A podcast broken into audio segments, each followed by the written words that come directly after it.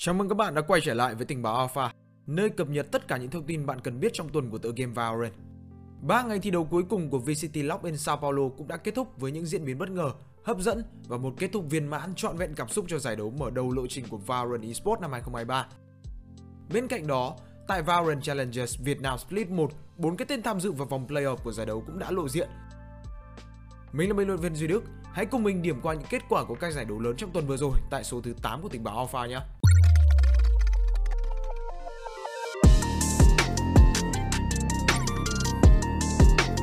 Bạn đang nghe The Cooldown Podcast, nơi tổng hợp những thông tin đáng chú ý, những câu chuyện bên lề và tất cả những gì bạn cần cho nhịp sống esports mới.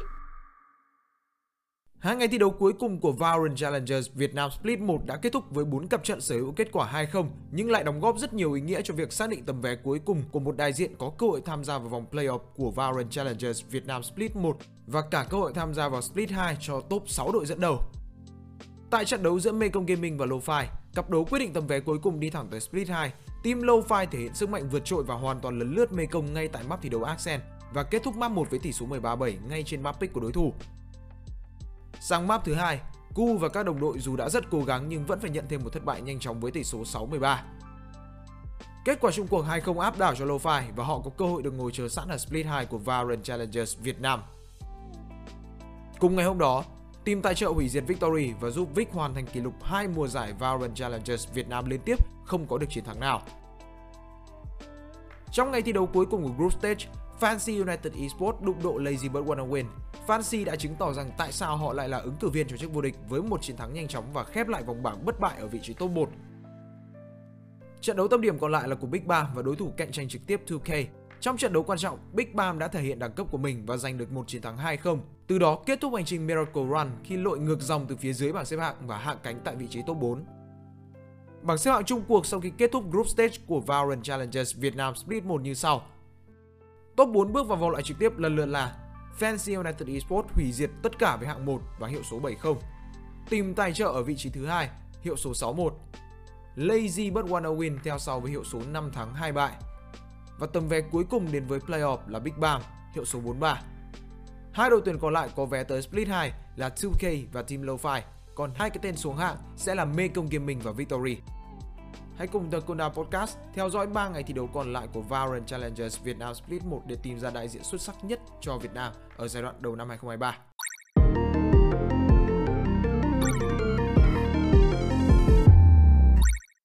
Ba ngày thi đấu cuối cùng của VCT Lock in Sao Paulo đã mang tới những diễn biến vô cùng hấp dẫn và khó đoán cho người hâm mộ với ba cặp đấu BO5 nảy lửa.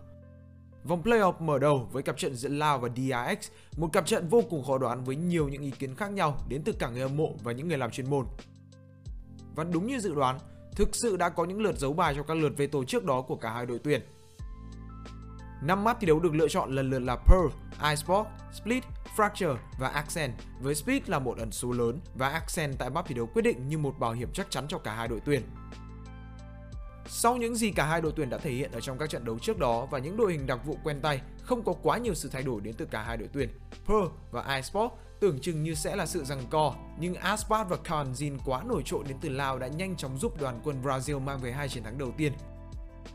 Bị dồn vào chân tường, DRX vẫn có những pha xử lý vô cùng bình tĩnh trong map thi đấu Split.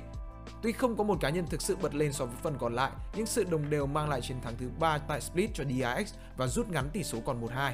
Chưa kể tới việc Kanjin và Les mất hút tại Split làm cho Lao không có quá nhiều sự chống cự.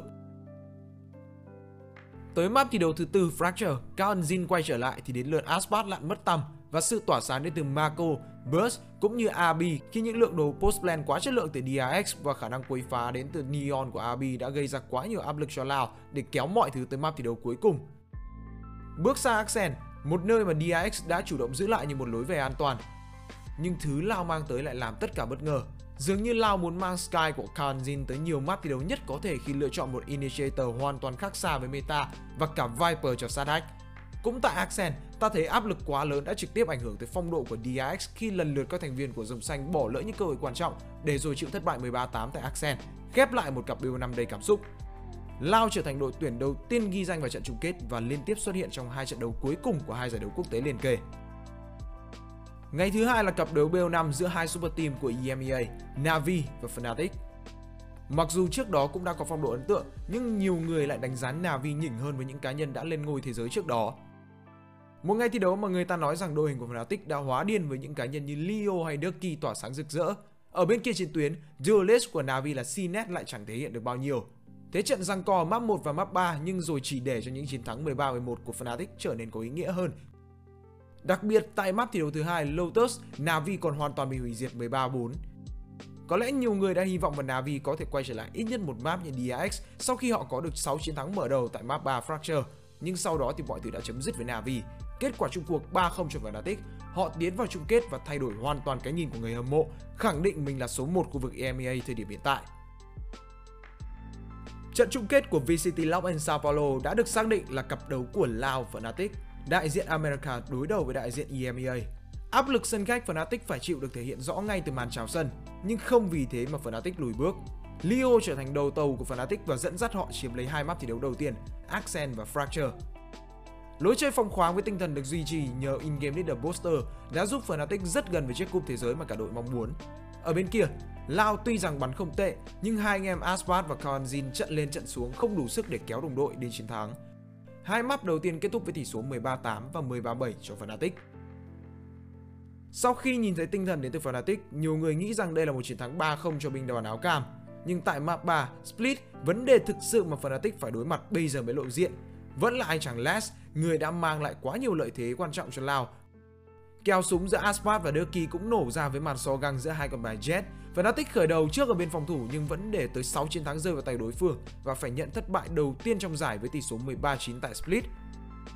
Tinh thần của Fnatic sau map thi đấu Split vẫn còn rất tốt, nhưng tại map 4 Lotus vẫn là Les làm cho Fnatic hoàn toàn bất lực. Đại diện EMEA sau một vài lợi thế mở đầu, họ nhận chuỗi thua 6 round tại first half và dần dần mất đi quyền kiểm soát Lotus. Fnatic bị cân bằng tỷ số 2 đều sau thất bại 13-8 tại Lotus. Đây là lúc mà ta nhìn thấy những dấu hiệu tâm lý đến từ Fnatic. iSport là map thi đấu quyết định tất cả.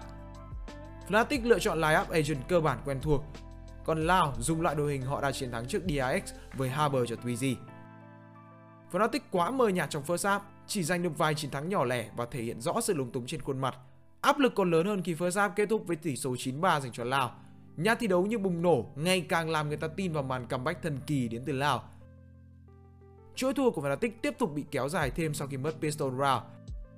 Tại tỷ số 11-3, Fnatic bị dồn vào đường cùng và phải tiếp tục force buy. Ducky đã kịp thời lên tiếng để cứu vớt cơ hội cuối cùng của Fnatic. Sau đó là liên tiếp những tình huống clutch quan trọng dành cho Fnatic và từ 11-3 họ biến kết quả thành 11-12 với chuỗi hồi điểm 9 round không bại, giành lại được match point trước mũi đối phương. Tuy nhiên trong round thi đấu thứ 24, một vài sai lầm của Fnatic đã bị đối phương đón được và ta có loạt overtime để khép lại giải đấu.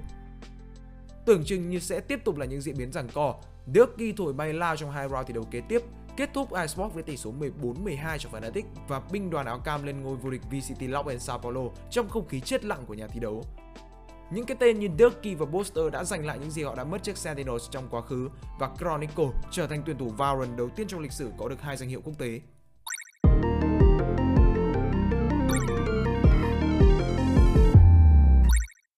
Một tuần quá cảm xúc của Valorant thế giới với những cặp trận mãn nhãn và đồng thời là giai đoạn các giải đấu Valorant Challenger Split 1 đang dần đi tới hồi kết. Bên cạnh đó, sau khi VCT Lock and Sao Paulo kết thúc, ba giải đấu khu vực chính của Valorant Esports cũng sắp bắt đầu ở giai đoạn cuối tháng 3. Các bạn thấy sao về những thông tin vừa rồi? Hãy chia sẻ bình luận suy nghĩ của các bạn trong tờ Cú Đáo Podcast biết nhé. Đừng quên theo dõi các thông tin mới nhất của tờ Cú Đáo Podcast. Những chương trình mới sẽ liên tục lên sóng tại các kênh truyền thông, các trang mạng xã hội của tụi mình. Còn giờ thì mình là bình luận viên Duy Đức. Xin chào và hẹn gặp lại các bạn trong các số tiếp theo của tình báo Alpha.